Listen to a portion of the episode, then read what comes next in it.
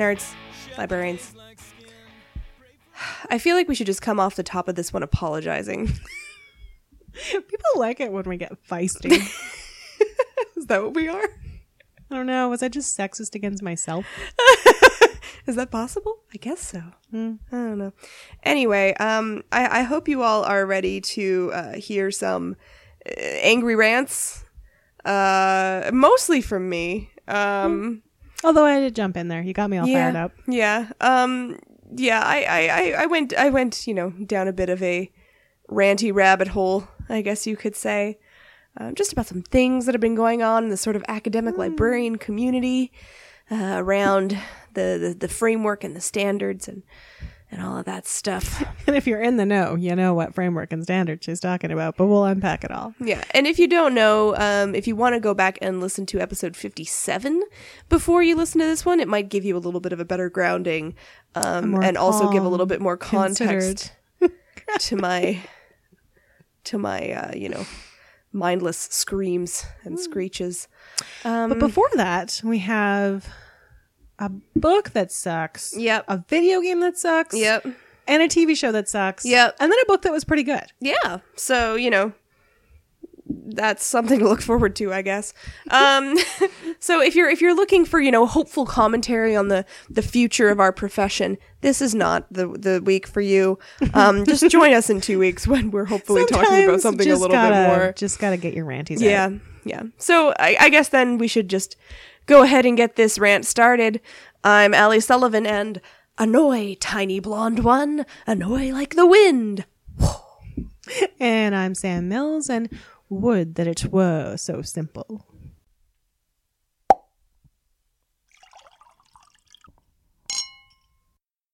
sam Mm-hmm.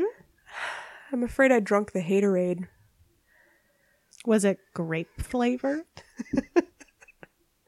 No. Um, so I'm just in a very ranty mood today, I guess.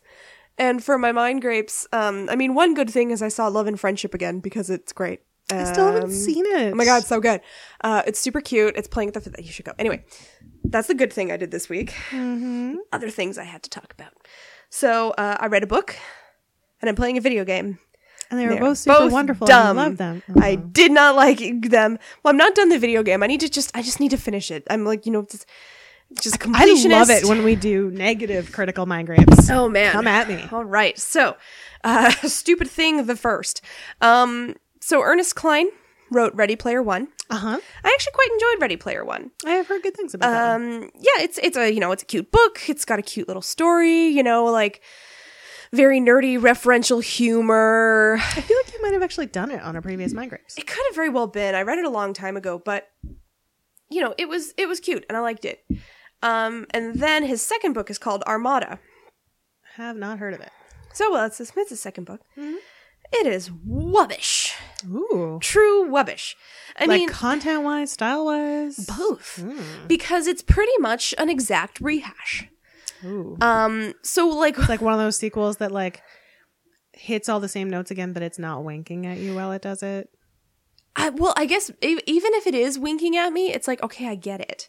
Um, also, you know, just the distinct lack of any kind of diversity. Uh, just, ugh. So you know, I mean, I guess none of the none of the characters are racialized in any way, which I find tends to lead to sort of Harry Potter syndrome, where if there's no racialized characteristics, we tend to default white. Um, so things Yeah. like I'm thinking like Hermione, Oh, yeah. like uh, you know, Black Hermione is now my canon Hermione because I'm like, why not? That would Well, be she's great. now J.K. Rowling's. Which also, Hermione, too. yeah, that's true, and also very interesting when you start to consider her her. Um, John and I were talking about this earlier because there's oh there's a new podcast called Witch Please. I don't know how new it is, but it's really good. It's it's a Harry Potter show. Um, I guess that's a good thing I can mention. But anyway, I can talk about Witch Please some other time. Um, but uh, if if you read Hermione as a black character, then her sort of interaction with the whole spew thing becomes really interesting in a way that it, it's no mm. longer white female messiah feminism. Interesting. Yeah. Yeah. Because I sort of I thought about it in the context of like you know, her being called a mudblood and Yeah. having to fight for recognition and all Yeah. of that. And you get this like racialized element and not just a feminist element. But, but yeah, that's even more interesting. So anyway, yeah. that's something we can talk about later. Was I talking about? Okay, so yes, presumed Yeah, presumed white. Yes, presumed white, and in this book's case, male.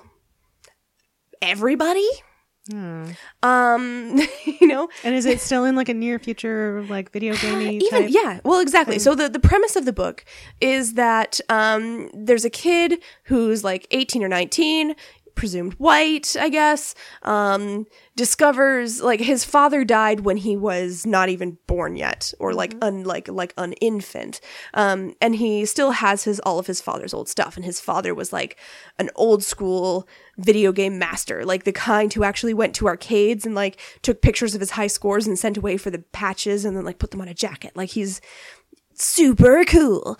And so then at one point he finds or he goes up and he sees all of his dad's old diaries and his dad's diaries talk about this conspiracy that he thinks is going on that video games are actually and this is a this is a, a legit conspiracy. Um like you can actually read about this theory online like I was talking to, to Matthew Murray, a friend of the podcast, about it, and he was like, "Oh yeah, it's like it's like I read that Wikipedia two article, Ernest Cline, um, about how video games are actually training us to become sort of virtual alien fighters, right? Okay, so like yeah, so like Yeah. an Ender's Game, Tron. yeah exactly exactly situation. yeah All so right. so that kind of thing and like not just video games but all of the science fiction that we've been consuming up to this point has this sort of ultimate goal in mind and um you know so the the game that's in question here is is called armada it's the it's our it's our main character's favorite game and he's very very good at it um he's one of the top three ref- was it top 10 ranked players in the world um of this of this game. So clearly he's he's our messiah figure. Um and then we've got his two friends that speak two or three lines um who are also presumed white. I mean i can't say otherwise but you know i don't know. They're not racialized it's not made clear. Um Say what you want about Orson Scott Card, but Eli was definitely not a white kid. Yeah. oh, I think we have an episode title. Um, anyway, so, um, so I mean, spoiler alert: if you really want to read Armada, just let's set up the premise, and you can skip forward a bit. Um, but it's all true. I feel like even if they skip forward, they figured that out. yeah, probably. Um, it's, it's, it's a terrible book. Don't waste your time. Um, so of course the aliens are coming, and now they actually have to fight them, and um, so it- has to be this this combination fight of the people who play Armada, who are like the space fighters. They they fly space drones, um, and then there's also the people in Terra Firma who in this game called Terra Firma, which who are the um, the like the, they're the Earth bound robot fighters. It's like he read Ender's Game and all he got from it was the video game part. Yeah, yeah. Okay. So, um, there's approximately one major female character who serves to be um, Deus Ex Machina tech wizard slash sexual object um, for this 19 year old kid. Continuing with my comparisons, there are two major female characters in Ender's Game, and neither of them are sexualized. Oh, there you go. yeah. Um, and uh, can't believe you're defending that hideous homophobe. Anyway, Well, I'm defending the book. okay, okay. We've had this discussion. we have. This is true. It is a true piece of literature, is my point, and it sounds like this is a hacky ripoff of it. Yeah, it is. Um, and then there's other like very peripheral, like th- I think two other female characters who round out the like top ten of the top players in the world. Of course, the other eight are men because um, Duh. duh. Um, no, it was just, it was just hacky and bad, and like. I- just I fumed as I read it because I was just like, this is predictable. This is insulting. Like, wh- where are the women? Why, you know? And this this one girl's uh, like, I'm I'm I'm sure that if, if if Ernest Cline were to come to his own defense, he'd be like, oh, well, these women are great at this game. I'm like, yeah, but her entire personality is she has cool tattoos, she's a 23 year old who makes out with a 19 year old kid, and she's good at technology. these are her these are her char- oh she's and she's like she's got one of those like oh she's a strong woman with those big air quotes She sounds like just a very Which specific means she's type snarky of and bitchy, dream like- girl. yeah exactly that no it's just like made me want to flip a table so it was uh yeah so i finished it i read the whole thing and by the time i got to the end i was very happy that it was over um it's like i said entirely predictable and Yeah, that sounds boring. It was very boring. It was a bad book. Um, the other thing I'm playing that I don't like is uh, I'm just like I need. I'm gonna go need to go have like a rage Were you nap. doing these overlapping? Are you sure one didn't like influence your hatred of the no, other? no. I, I I actually finished Armada quite a while ago, but Hmm. um, I started playing. Uh, so it's a Nintendo DS game or Mm-hmm. 3DS or whatever it is, and that's the the latest of the Mario franchise. So um, back in the uh, good old GameCube days, there was a game called Paper Mario and the Thousand Year Door. Um, it was the second in the Paper Mario series. I have a vague recollection of the original Paper Mario. Yeah, and the original Paper Mario was good, but it was weird. Whereas a lot of Mario games. Yeah, but like, but but other Mario games have a very very specified formula. Hmm. You know, like you know, field, forest, underwater, caves, um, fi- like Bowser's Draw Castle. weird shit on your TV. I don't know anything about Mario that. Paint. I don't know what that is. Well, I'm old. Sorry. Um. anyway, so so Thousand Year Door was a great game, and it's um it, it's it, it features more like a Japanese RPG, a JRPG, um, whereas like you go through the story and it's turn based combat. So like instead of fighting a monster as you see it, you like run into an enemy, and then you have like maybe a series of enemies, and it's like. You choose attack, then they choose attack, then you choose attack, then they choose attack. Oh, it sounds so Oh God, boring. so much fun. Any all the Final Fantasy games are like this. Oh, boring. Oh god, okay. I can't even I can't even with you right now. But um so Paper Mario was really great. Um and, the thing that was really cool about it too is they did a lot of innovative stuff, which they don't usually do with Mario titles, which is why Paper Mario was so interesting. And because you know there were levels where it's like you have to solve an Agatha Christie style murder mystery, and then there was a level where you had to win the champion belt at this weird wrestling match in the sky. It kind of Like, it sounds was like the. Mario developers were doing their own internal version of Mario Maker, where they like all got to do their own thing. Yeah, like it's very neat and um, was a great game. I really loved it. And so, uh, next game to talk about is Bowser's Inside Story, which is the first sort of DS title in this new sort of. It's not a, it's not a Super Mario game. It's something that's a little bit different. So again, plays like an RPG, more of a storytelling game. And the idea is that Mario and Luigi got shrunk down and had got eaten by Bowser,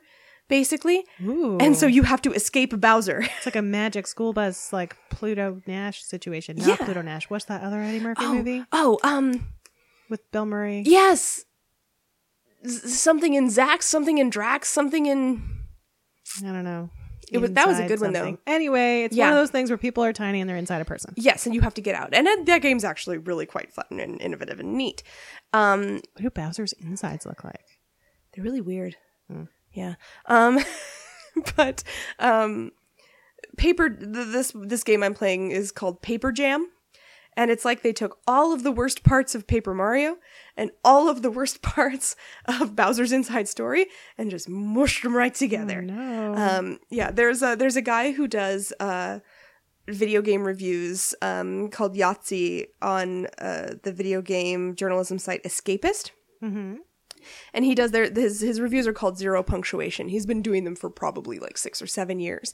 Um, the idea is that he's he talks really really fast through the entire thing, um, but his his review of this game was so spot on that like it's formulaic in the worst possible way, um, and uh, like it's just yeah, it's just bad. And mm. again, I'm just playing it for completion. I'm almost done.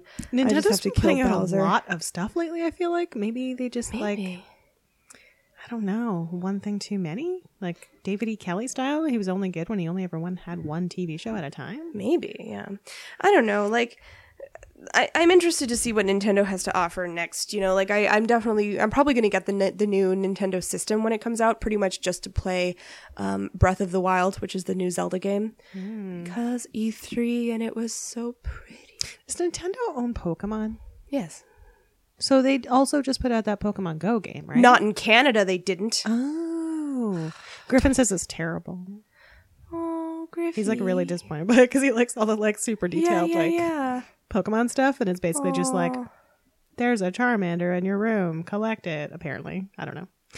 Tangent. that makes me sad. Anyway, but it does seem like they've been putting out a lot of shit. So maybe they were like, oh, we have these pieces of these old games and they're not very good, but we'll jam them together. People will buy them. Yeah, well, I think the thing about Nintendo is often they try to. I mean, they're one of the more innovative hmm. studios. You know, they they do like to try new. And that's why they've been around for like 30, 40 years, probably. Yeah, yeah.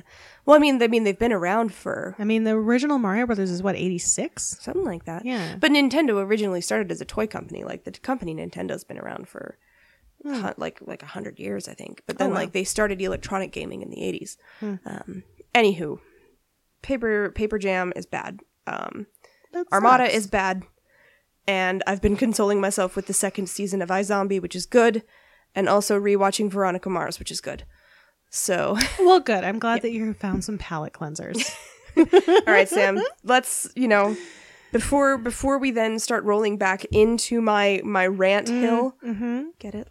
Um, like well, the main thing I'm going to talk about, I actually did like, but there actually is something I recently discovered that I hated and I stopped really quickly.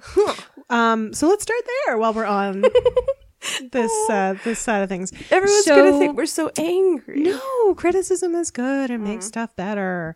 So, um, if you follow me on Twitter, you would have seen a tweet recently where I basically called the circus boys club bullshit.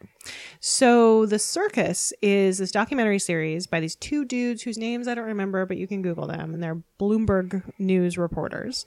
Um, they both apparently have been covering presidential elections for a really long time and are super good at it. And then they have a third friend with them in the circus, which is this dude whose name is like Mark McKinnon or something like that. Again, you can Google him. And he is apparently a very talented political strategist who, in the current election cycle, doesn't seem to be working for anybody, just wandering from campaign camp to campaign camp in his cowboy hat, scarf, and red puffy jacket that he, he is always wearing. Um, so interesting I saw the two reporter guys be interviewed by Trevor Noah. Okay. And trusting the Daily Show as I have for pretty much my entire adult life, when Trevor Noah had these guys on and told them to their faces that he thought they were doing really interesting work on this show they were doing, I was like, oh, I'd like to see something a little more in depth about the craziness of this election cycle, especially because the Daily Show's off for a couple weeks.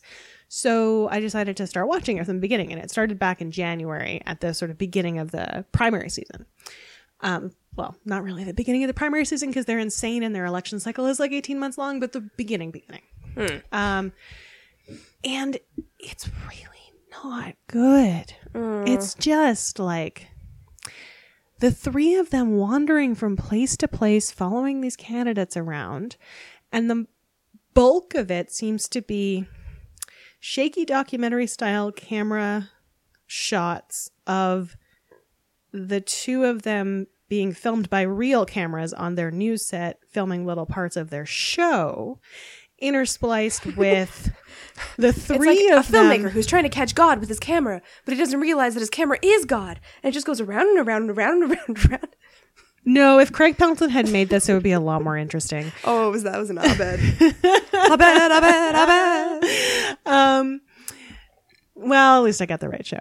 Anyway, and then it's intercut with shots of the three of them sitting around together drinking coffee, talking in very surfacey ways, like your coworkers who don't really know anything about American politics, about the people who have dropped out. And then the third piece of it, which seems to be the piece that's making people say that this is like a interesting, groundbreaking series, is that because they've been part of this political machine for so long, they get a lot of backstage access to the candidates. And so there's a lot of like one of them on Trump's jet, like watching him do a Skype interview with somebody and talking to his family, or um, them having a really heartwarming conversation with Bernie Sanders' wife, who is a sweetheart and tells a very sweet story about how they were out at this is my only part that I liked. They were out at Denny's for breakfast because Sanders and they were making the final decision about whether or not he would run. And he said he wouldn't do it if she wasn't like 100% in it with him. And then just at that moment, according to her, um, a local veteran came by and stopped and said he was sorry to interrupt them, but he wanted to thank Sanders for all the work he had done in Vermont for veterans, and that if he if he was going to run, he would be 100% behind him and do whatever he needed to do. And she was like, "Well," um, but so it's it's things like that, and also they seem weirdly obsessed with Kasich. And the fact that he likes to tell dumb jokes to be charming, and they're all like trying to come up with dumb jokes to like tell Kasich to get a smile out of him. So it's just very like it's this incredibly uncritical. I hardly even remember who that guy is. uh, it's this uncritical boys club. Like, look at us. We're basking in the reflected glory of our backstage passes that we get for being part of this machine for so long. But we're not really going to talk about any of these people's policies or what sort of presidents they'd be.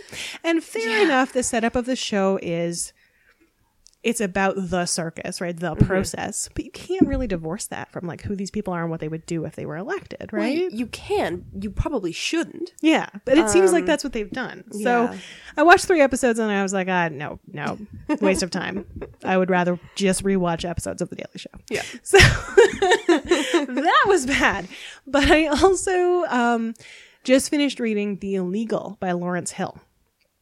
And Okay, it was of- quite of- good. He wrote the Book of Book of Negroes. Negroes. I was That's gonna say, probably his of Negroes highest profile thing. Yeah. Yeah. Um, he is also, fun fact, the brother of Dan Hill. I don't know who that is. Sometimes when we touch, I thought that was Paul Anka. the honesty's too much. Or, or perhaps like uh and I what is it? have to close my eyes and cry. Oh, I'm so happy for you. I wanna hold you till I die. Till we both break down and cry. I'm just gonna let you finish at this point. I wanna hold you till the fear in me subsides. Uh, anyway, that's Dan Hill. Are you quite done? Yes. Okay. Those are the only words I remember. Um, other fun fact I grew up on the same street as Dan Hill and his family, and my brother and his son David were friends when they were little kids. Cool. Uh, and he used to bring a Walkman with demo tapes on it to neighborhood barbecues and be like, hey, listen to this. And it was usually not great. Anyway, Lawrence Hill, Yes. um, I would say is the more talented of the two brothers. Although, if there's a like fairly mainstream pop or country artist out there who was super popular in the 90s who you are a fan of, you probably like a song that was written by Dan Hill because he did a lot of writing too. Yeah. Um, but beside the point. So Lawrence Hill, his brother, is a literary fiction writer. Um, the Book of Negroes I haven't read or watched, um, but it's kind of a history of like Canadian Africans, African Canadians, however we phrase that. I think we don't use the phrase as much Class. as as African Americans do. Um, Afro Canadians. yeah, I feel like that might be a thing that's used. Anyway, Canadians of African descent and sort of their like family histories and that kind of thing. I I get the sense and like please please tell me if I am wrong because I haven't actually read it that it's a little bit like a roots-ish type thing but for Canada specifically. Um, but he also wrote this other book more recently called The Illegal. And I was really interested in it after re- um, listening to an interview with him. Uh, might have been on Writers and Company or Day Six, or might have been Becky Toyne on Day Six, who does a lot of book reviews. Anyhow, it sounded interesting because it's actually set in the near future. Um, 2018, 2019 is when most of it happens, and it was written in like 2011, 2012. And it's the story of this man whose name is Kita Ali. Um, and he is born and grows up partially in um, a country called Zantoroland, which is sort of off the coast of a larger country called Freedom State. And then both of them are relatively close to Africa. Zantoroland and Freedom State do not exist. Um, but he uses them as this sort of microcosm for the relationship of wealthy colonial countries to their smaller, poorer, but often with a longer history of civilization um, counterparts. And so Zantoroland is very small and very poor, and their government is very corrupt. Um, Freedom State, also pretty corrupt, but most people there are a white. um, because when they were done with their slaves, they deported most of them back to Zantoroland and are still in the process of doing that. Um, and also quite well off for the most part. Sure. Um, lots more infrastructure, things like that. Although there's an area in the largest city um, of Freedom State.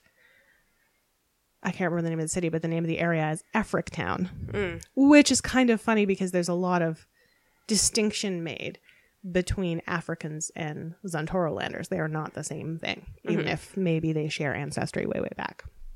Um, so Kita is black. He's the son of um, most famous journalist, um, Yo-Yo Ali, who writes stories for the New York Times and the Guardian and places all over the world.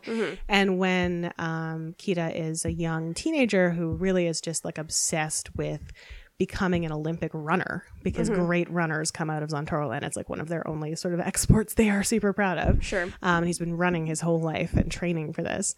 Um, Yo-Yo starts to uncover a story about corruption within the government to the point where he is abducted by the Zantoroland government and ends up dead.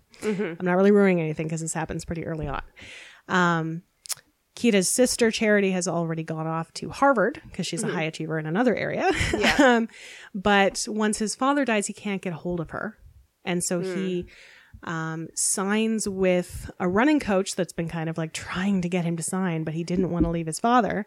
Uh, and that running coach gives him passage to Freedom State, where he's supposed to start competing in marathons, and most of his money will go to this pretty corrupt coach. Yeah. Um, and it kind of goes from there. So you stay with Keto for most of the beginning part of the story, but then you also jump around to um, the story of a black, gay, female, disabled, but very, very talented. I shouldn't say but, but you know, she's a very talented reporter, which kind of throws people off because I don't expect that from her.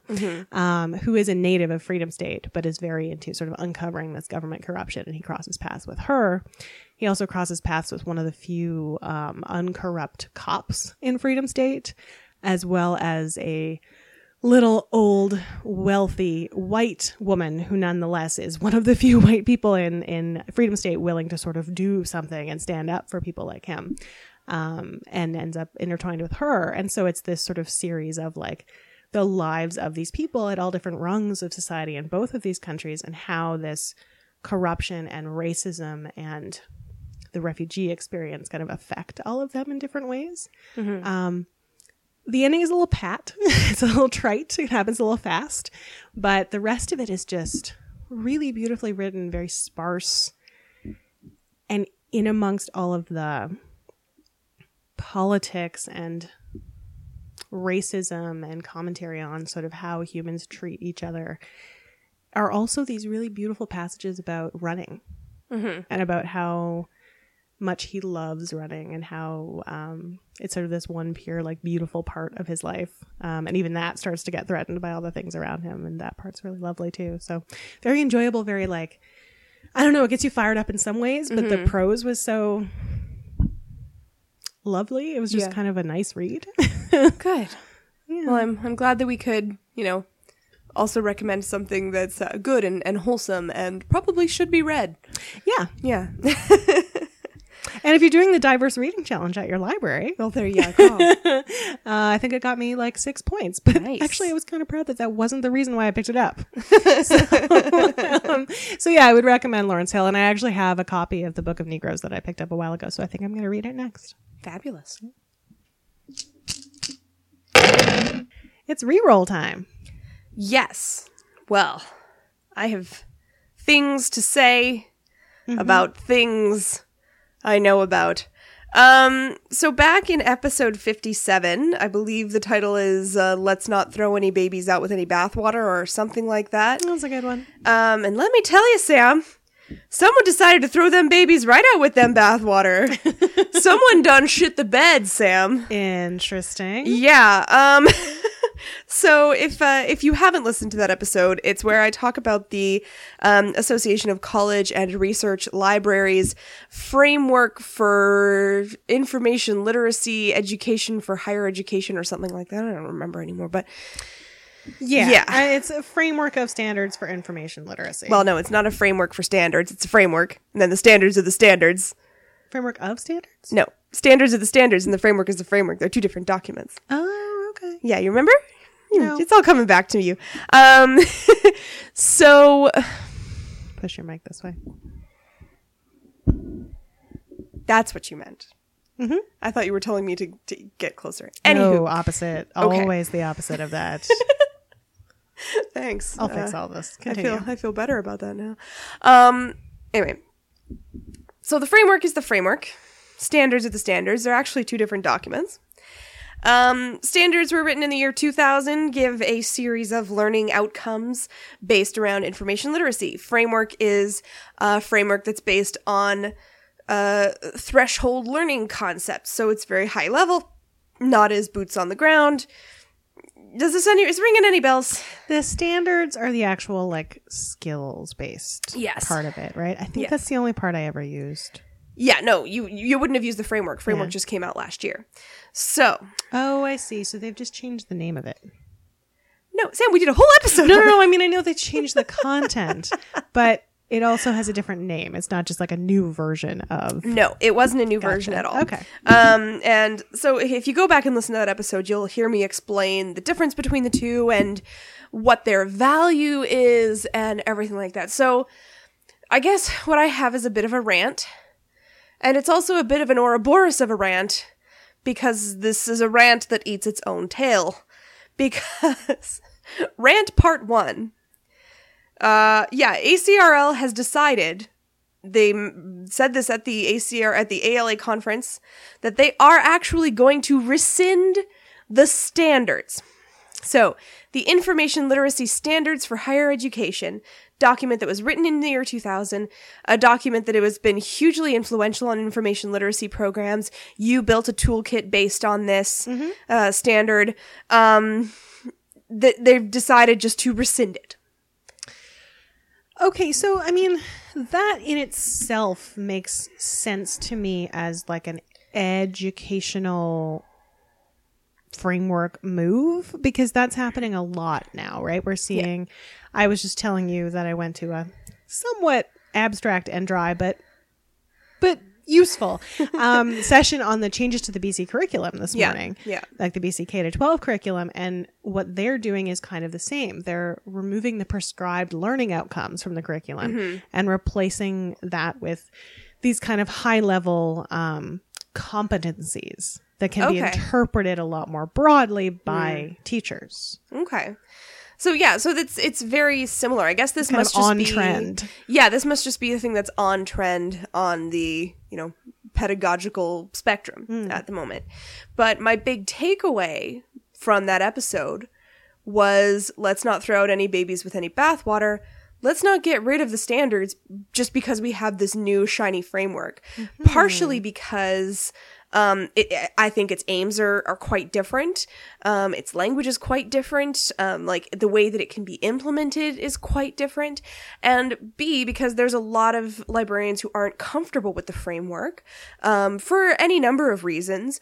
But um, I think my primary takeaway, I just listened back to the episode, and I think our primary takeaway was that it it's going to take a lot of work. It's going to take a lot of institutional buy-in, um, and it's also openly hostile toward the one shot, um, which is the training methods that we most often see in the library. Right, because when you step back a little and you have these competencies people are supposed to achieve, it's sort Yeah. of it's sort inherent in that is you're going to have them for long enough. Yeah. the students, the learners, that they're going to have the time to achieve a competency versus and get those- demonstrate a specific concrete skill. Yeah, and so getting getting toward those those aha moments. That's the big thing with threshold concepts is there's a threshold at which you don't get the concept, you don't get the concept, oh, you get the concept. Like it's that kind of like Yeah. oh sort of thing that you're hoping to achieve with the threshold concept. So um that doesn't it doesn't work for everybody.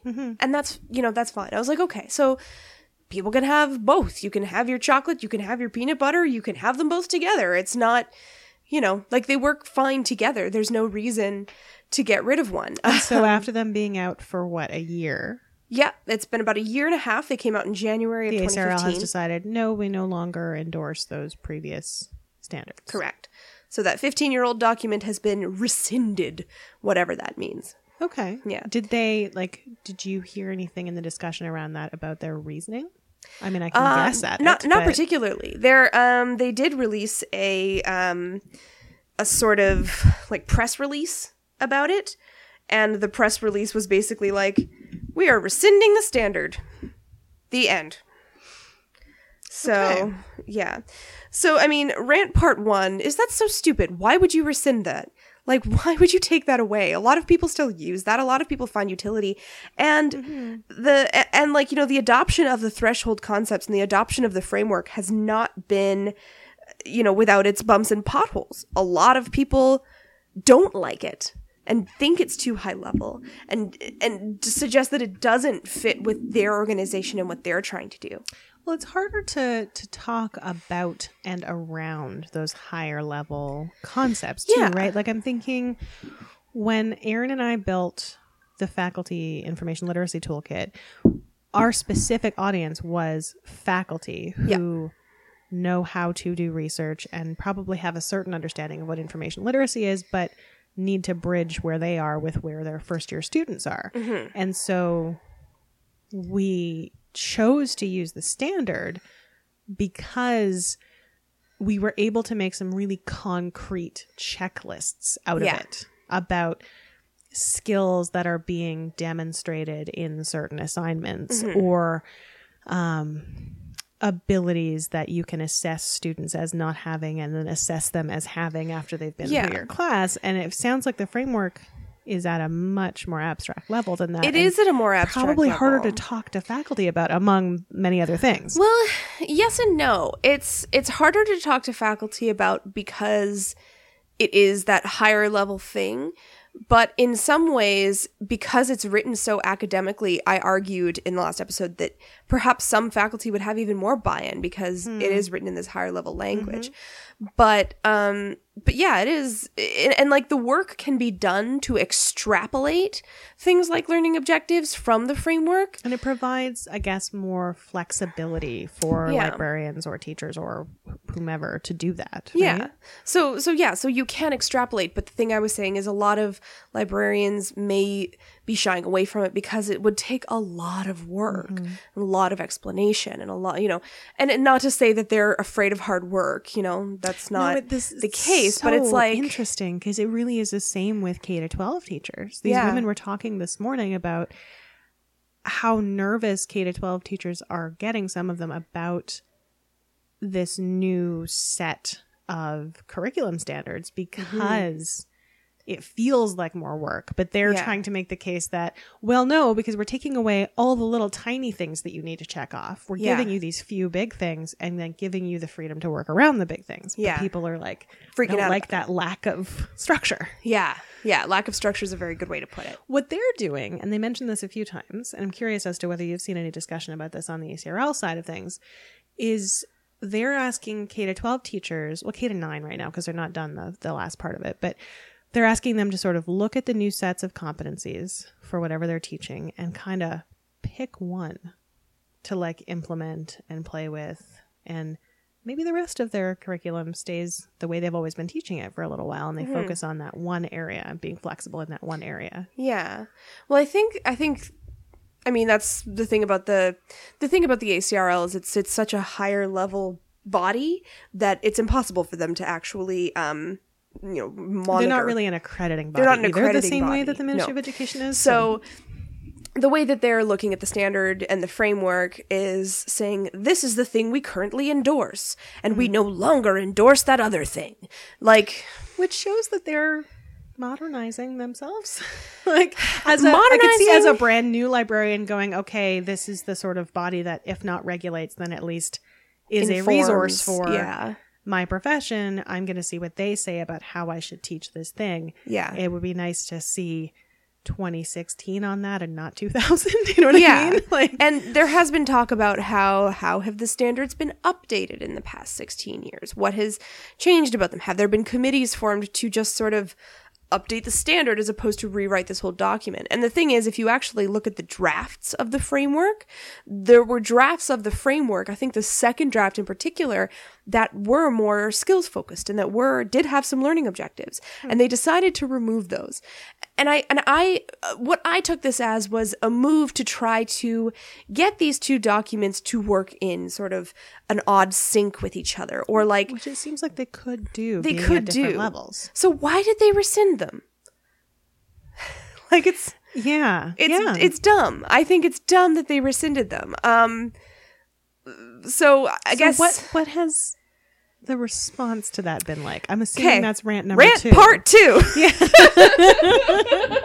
yeah so rant part two is that everybody needs to calm the fuck down like seriously like listservs oh my god i wish i could quit you like listservs are the worst I did. I quit almost all of them like a See, month ago. you're smart but i i can't afford to do that Especially the one you were talking about. I'm so yeah it's the it's the information the the ala information literacy Yeah. listserv the ILI. my god what a place there's also an acrl framework listserv that i belong to but the thing the thing about the listserv is everybody just flips out right everyone's It's just like funny because you have to like take the time to type into your email. Yeah. And think about all the people that you're replying all to. Yeah. Like you would think it would be a place of more considered discussion for academics. you'd think rather than say like, I don't know, Twitter or something. Yeah, but there was someone on the listserv who was like, first the Brexit and now this? and I'm like, dude, you need to get some perspective. And I Like- remember asking you if you thought they were joking and you were like, no. I don't think they are. No, dude, people on that listserv have no sense of humor. Like it's it's crazy. Mm. Um, I hardly ever participate in it. I mean, I I don't. It's it's it's kind of like when you get in when you get into like a Facebook flame war with a weird distant cousin mm, who's mm-hmm. like, you know, a, a Trump supporter and who like you know loves his guns. Like it's it's it's like it's not worth it to me to actually step into that muck. And like the ILI listserv is just oh my goodness i could not believe some of these people and how much they're freaking out. And then and then then come in the tone police. Ooh. oh my god. So these are the people who are not even concerned about the content. They're just like, can we please have a more polite tone of discussion? Yeah, or they were saying things like, you know, I really felt like the way the ACRL is using the the framework is the people who the people who are really into the framework look down on the people who are still using the standards. Oh my Like, God. and I'm just like, really? That's way crazier than what I thought you meant. No, no. Like, I mean, like people like. Tone police definitely happens in listservs where people are like, "Yeah, can't we have a civil discussion?" But this was this was even worse. And then a whole bunch of people jumped on that bandwagon and are like, "Yeah, like the framework simply doesn't work for my institution, and the people who uh, who tout the framework as this magical document or big bully jerks who look uh, who look down on us because we're still using the older standard." And, and just It really kind of sounds like there is a lot of blame to go around here because if I were the ACRL, I would have provided some context and perhaps said, like, this is no longer the current version of this. However, the stuff that you built with it isn't garbage now. rant part third. Where is the ACRL police? Yeah. Like, if the standards work for you, wonderful. Are you going to have to go to your like is your is your higher body of your institution going to be like coming down to you and being like, "Oh no, you're using the standards. You have to rebuild everything you've ever done based on the framework." And now, like they don't even like your higher would be an inst- they don't even know. unprecedented level of detailed interest in what the library is doing at Right? most institutions. Right? Most of the time, they don't know what we're doing anyway. So, what does it matter if you're using the framework or if you're using the standard? Like, everyone just needs to relax and do what works for them. And yeah, and sort of trust their professional judgment. We're Yeah. so funny in librarianship about that. Like we we're so sort of free to do what we want in a lot of ways. Like mm-hmm. all of the certification and oversight in our profession sort of comes at the beginning. Yeah. When we go to an ALA accredited institution for our master's degrees. Yeah. It doesn't we don't have a college that we report to or, you know, our individual institutions will evaluate us and have frameworks to evaluate us against, mm-hmm. but but we're sort of trusted to have learned enough through the at least two university degrees that we have successfully completed to be able to judge for ourselves like what's relevant and do needs assessments in our own communities and use the resources that make sense to us and it's just so funny that the moment that this sort of higher body says this one's out of date Yeah. people just like like you're saying flip their shit when really if they thought about it critically for a moment they could be like oh, okay well i might have to eventually update that thing but it's still useful i uh-huh. used it yesterday and i saw students understanding what i meant Yeah. like It's like, yeah, so what we're going to hand all the all the students a, a, a framework for information literacy for higher education and like they're now going to be policing us or like, you know, the ACRL is going to come and drag your learning objects away and shoot them into space? Like, I don't Sorry. Mm. but you're right it's irresponsible all around because It is. I, I I agree that it like I do think it was irresponsible for ACRL to rescind the standard. I without any kind of, I mean, like like I said, the framework isn't a valid replacement. I I think that they're um one of the people uh, belabored a metaphor about how these things like these two documents can kind of work in in sort of a constellation with each other where like you know they may seem like these bunch of random things but you can kind of put them together and make a make a star bear Sure. thing and like you because know- we are like social scientists. Yeah. so which means we find connections and make the connections that Yeah. make sense to us and then of course the listserv everyone attacks her for that belabored metaphor like oh i don't think the the constellation metaphor makes mm, sense. And i'm just like i'm so sick of these people. Like, i can't do listservs anymore. I've never understood the point of them. Yeah. They just seem so confusing slash full of ephemera. yeah i don't know i don't know if it makes me Give a me, bad give me Twitter every day. Yeah. Or like, yeah, Twitter Twitter's great. Anyway. that is my Ouroboros of a rant. So, you know, rant part one, ACRL was stupid to rescind the standards. Rant part two, everyone needs to calm their shit, including myself, hence the tail eating. And then I mm. guess rant part three is a little bit like, who's gonna who's gonna tell you what to do? Yeah. Like, and we really got right back around to like the ACRL being irresponsible. Yeah, so- yeah. it's a big. Everything's just one big circle of pedagogical malarkey.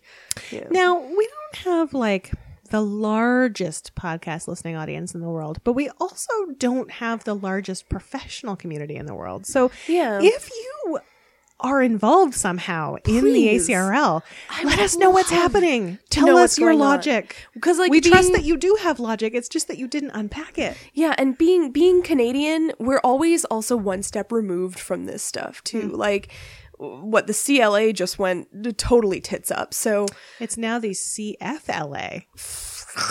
This is one more step removed.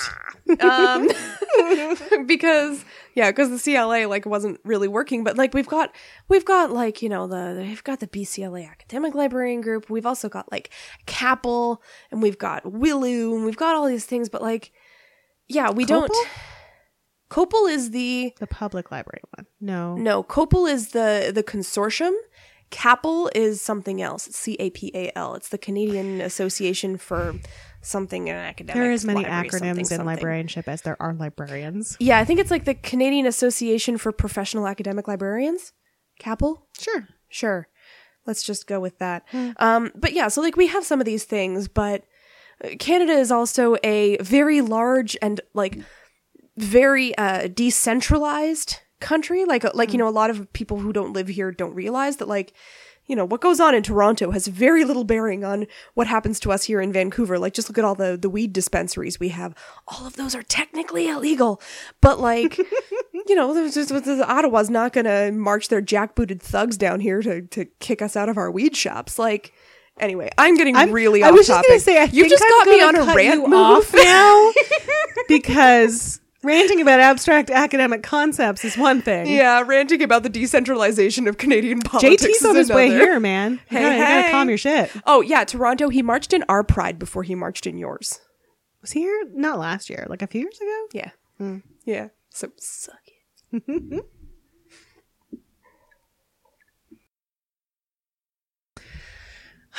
We're both gonna sleep super well tonight. I think. Maybe, yeah, maybe that's why I've been having like weird anxiety nightmares about my You like, passport. get it out. It's all your fault, ACRL. We should go on the deck after this and just scream. Oh no, someone will call the police.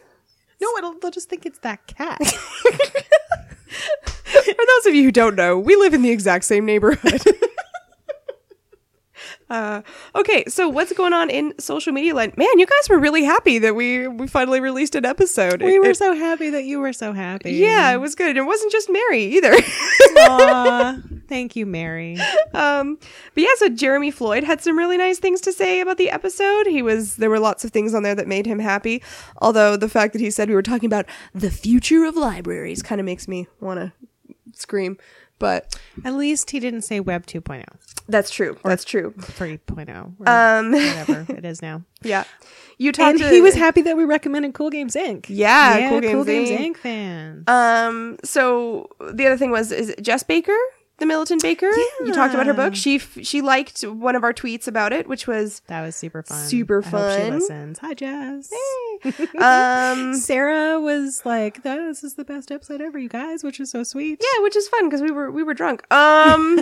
only a little bit. Got a few more followers. Jennifer Brown. Mhm. Uh. Oh, also Leah. colloquially, um, he didn't want to tweet it because he wasn't sure how to put it together without like getting in some trubs. But um, our So let's talk about it on the internet. Well, no, but our good friend Jonathan came up to me at a work event and sort of like made a little joke about how um, he doesn't really understand the experience of fat women, but he's glad that we like talked about it oh, cool. because he just he always appreciates i think the as we all do the opportunity to sort of put yourself in someone else's shoes and like listen to a thing about an experience that you haven't had but that you know is important to other people Yeah, definitely. Um, yeah, and then you know we're also lining up some some more guests. Like it's, I think it's been a lot of episodes that it's just the two of us, which is you know which is fine, which is good. It's fun. It's it's an excuse for us to get together and uh, you know uh, what my mother calls drill, muck, and blast. ew Like it's a geolo- geology thing. It's when my dad gets together to top shop talk shop with his buddies. weirdly sexual don't like it okay. That it should not shan't be mentioned again.